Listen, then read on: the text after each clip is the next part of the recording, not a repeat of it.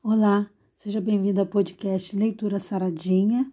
Eu sou Sara Rodrigues e hoje nós vamos fazer uma análise sobre um texto bem controverso da Bíblia, porque ele pode ser mal interpretado e isso pode trazer até uma certa confusão.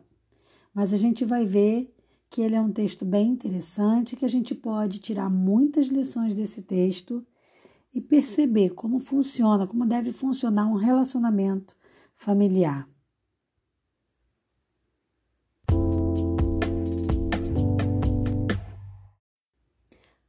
Você já leu sua Bíblia hoje? Lembre-se, se você não lê um textinho, você não vai ser um saradinho. A análise do texto de hoje se encontra no livro de Efésios, capítulo 5, do versículo 22 ao 25. E vós, mulheres, sujeitai-vos a vosso marido como ao Senhor porque o marido é a cabeça da mulher, como também Cristo é a cabeça da igreja, sendo ele próprio o salvador do corpo. De sorte que, assim como a igreja está sujeita a Cristo, assim também as mulheres sejam em tudo sujeitas a seus maridos. Vós, maridos, amai vossas mulheres, como também Cristo amou a igreja e a si mesmo se entregou por ela. A primeira coisa que a gente tem que entender nesse verso é entender que essa submissão ao qual Jesus se refere é simbolizando a harmonia, se referindo, na verdade, à harmonia que deve haver, que é a mesma harmonia que há no céu. Então, essa submissão é uma delegação de tarefas, onde o homem tem a sua tarefa e a mulher tem a sua tarefa. Mas ninguém é superior a ninguém, na verdade são iguais. Se a gente aprender junto com a Trindade, a gente vai ver isso, porque na Trindade a gente tem Deus Pai, Deus Filho e Deus Espírito Santo. Cada um tem um papel. Eu não sei se você já ouviu, mas eu já ouvi pessoas dizerem: ah, se Deus amou o mundo mesmo, como é que ele mandou Jesus morrer para sofrer pelo homem. Na verdade, Deus não mandou, porque Deus, Jesus é Deus.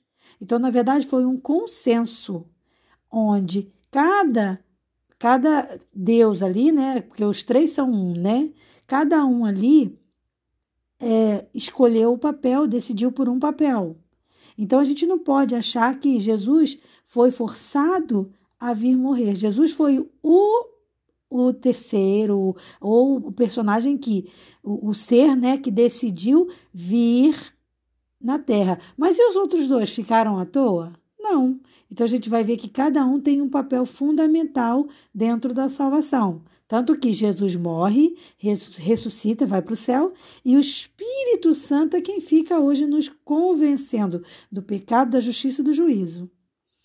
No casamento, é essa harmonia que Deus espera. Por isso ele orienta que cada um tenha um papel. Então a submissão da mulher em relação ao marido é nesse aspecto. Vamos imaginar como se fosse uma empresa. Toda empresa precisa ter uma liderança. Deus é, coloca essa liderança aos cuidados do homem. Mas isso dá liberdade para o homem fazer o que ele quiser? Não. Então, seria correto dizer que é pecado um homem maltratar a sua esposa? Sim. Da mesma forma, por exemplo, se um homem trai a esposa, e aí vale tanto para o homem quanto para a mulher, mas vamos supor, por exemplo, que o homem, como ele é tido ali como cabeça da, da mulher, né? Se ele trai a esposa, a esposa é livre para sair daquele casamento? Sim. Assim como o contrário também. Então, veja bem, muitas pessoas interpretam errado essa palavra submissão porque entende que, ah, é submissão, então a mulher vai ser escrava do homem. Não, em momento nenhum a Bíblia aprova que a mulher que é maltratada fique nesse casamento, ou que a mulher que é traída fique no casamento. Não é isso o que a Bíblia diz. Deus ele espera o quê? Ele espera que a partir do casamento a mulher ela exerça o papel de auxiliadora. Então a mulher ela vira, quando ela tem filhos, ela vira mãe, ela vira, ela é a conselheira, ela é a pessoa que é a edificadora do lar. Por isso que a gente tem um verso que é muito interessante. A gente conhece um verso popular que não deixa de ser muito interessante, né? Que diz: atrás de um grande homem existe uma grande mulher. Mas eu acho que o certo desse, desse versozinho seria: ao lado de um, de um grande homem existe uma grande mulher.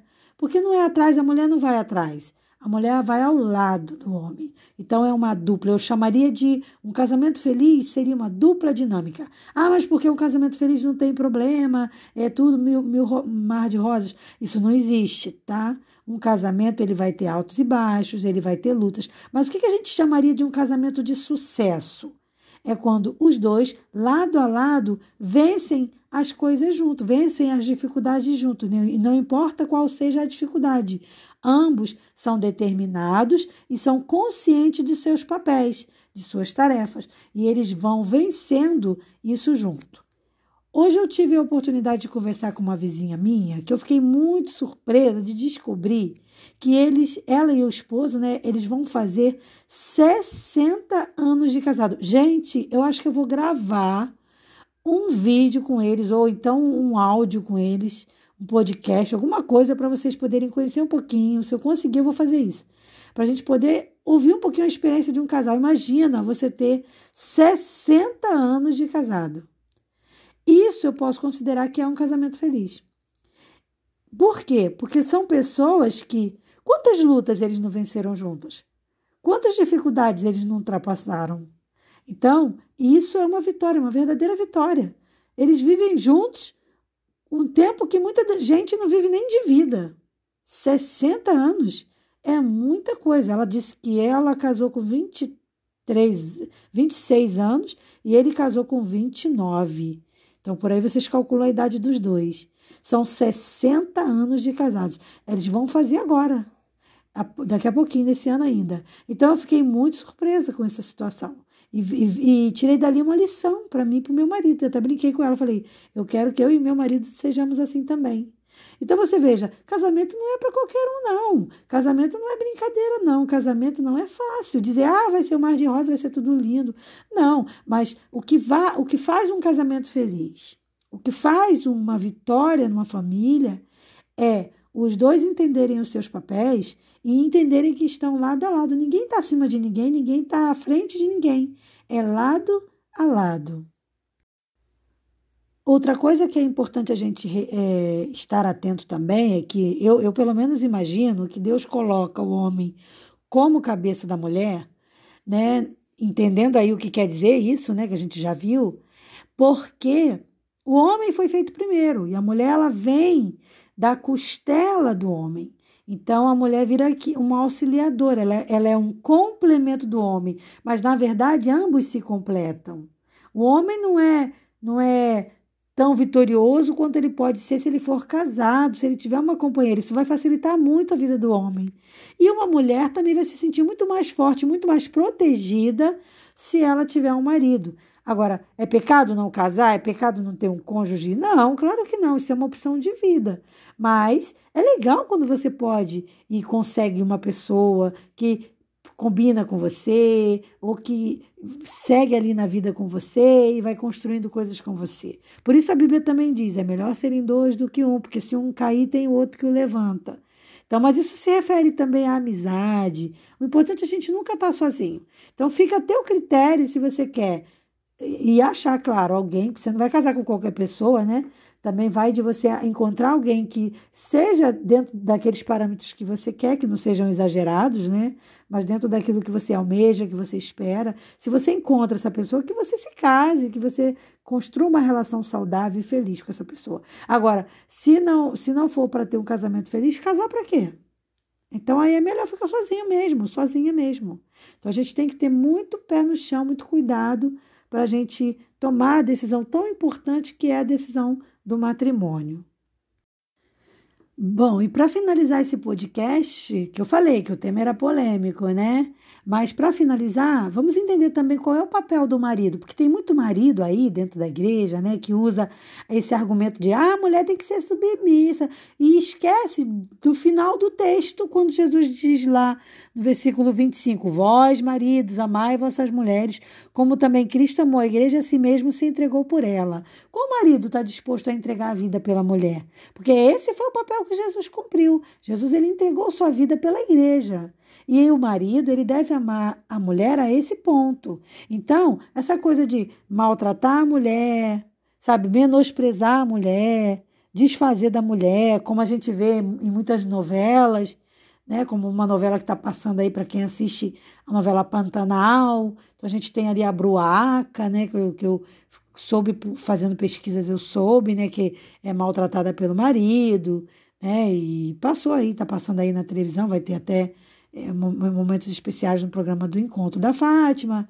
Então, quer dizer, a gente vê ali uma mulher submissa, só que da maneira errada, porque é maltratada pelo marido, é, aceita os maus tratos. A mulher não tem que aceitar ser maltratada. E o marido não tem que tratar a mulher assim tá?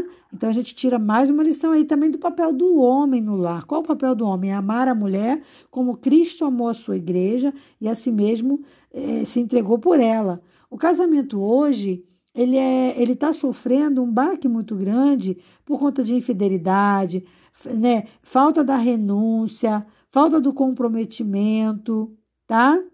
Então tá faltando muita coisa para os casamentos e é por isso que a gente tem tantos casamentos desfeitos a gente precisa entender por que, que Deus instituiu o casamento, para quê e qual a finalidade disso tudo. Então, você, se eu estiver falando agora para um jovem que ainda está solteiro, está pensando em casar, um jovem uma jovem, pensa bem, escolha bem, estuda bastante sobre a, os textos bíblicos que falam sobre relacionamento, estuda manuais de aconselhamento, faz um curso de aconselhamento matrimonial. Isso tudo vai, vai ajudar, isso tudo vai ser importante para você entender qual o plano de Deus para a sua vida.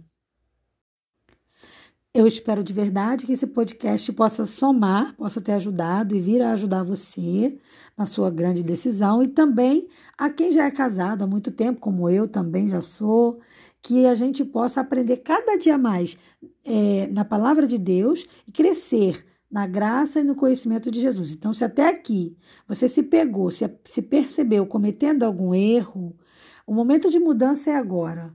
Se você tem agido de forma errada, se você tem pensado de forma errada, o momento de mudar é agora. Então entregue sua vida ao Senhor, a palavra de Deus diz, né? Confia nele que o mais ele fará. Deus ele pode renovar qualquer aliança. Não tem casamento, por pior que esteja, que não possa ser reestruturado e salvo pelo Senhor. Então, a minha oração é essa, que Deus nos ajude para que o nosso casamento viva, fica cada vez melhor, fique cada vez melhor e que ele cresça cada dia mais na graça e no conhecimento de Jesus. Eu vou ficando por aqui e peço desculpa por esse podcast ter ficado um pouquinho mais extenso, mas o tema era, era bem propício né, a isso. E te convido a se inscrever lá no meu canal do YouTube. Eu vou trazer aí um vídeo falando sobre matrimônio também. E faz uma visitinha lá no SRC, no canal SRC, Sara Rodrigues Cantora, que você vai aí no Instagram tem o link do canal do YouTube, você pode se inscrever lá e você vai receber é, conteúdos, né? Também interessantes em vídeo, vídeo aulas, que são interessantes e vão complementar muitas das coisas que a gente aborda aqui no podcast. Tá bom? Um forte abraço para você até o nosso próximo encontro. Paz.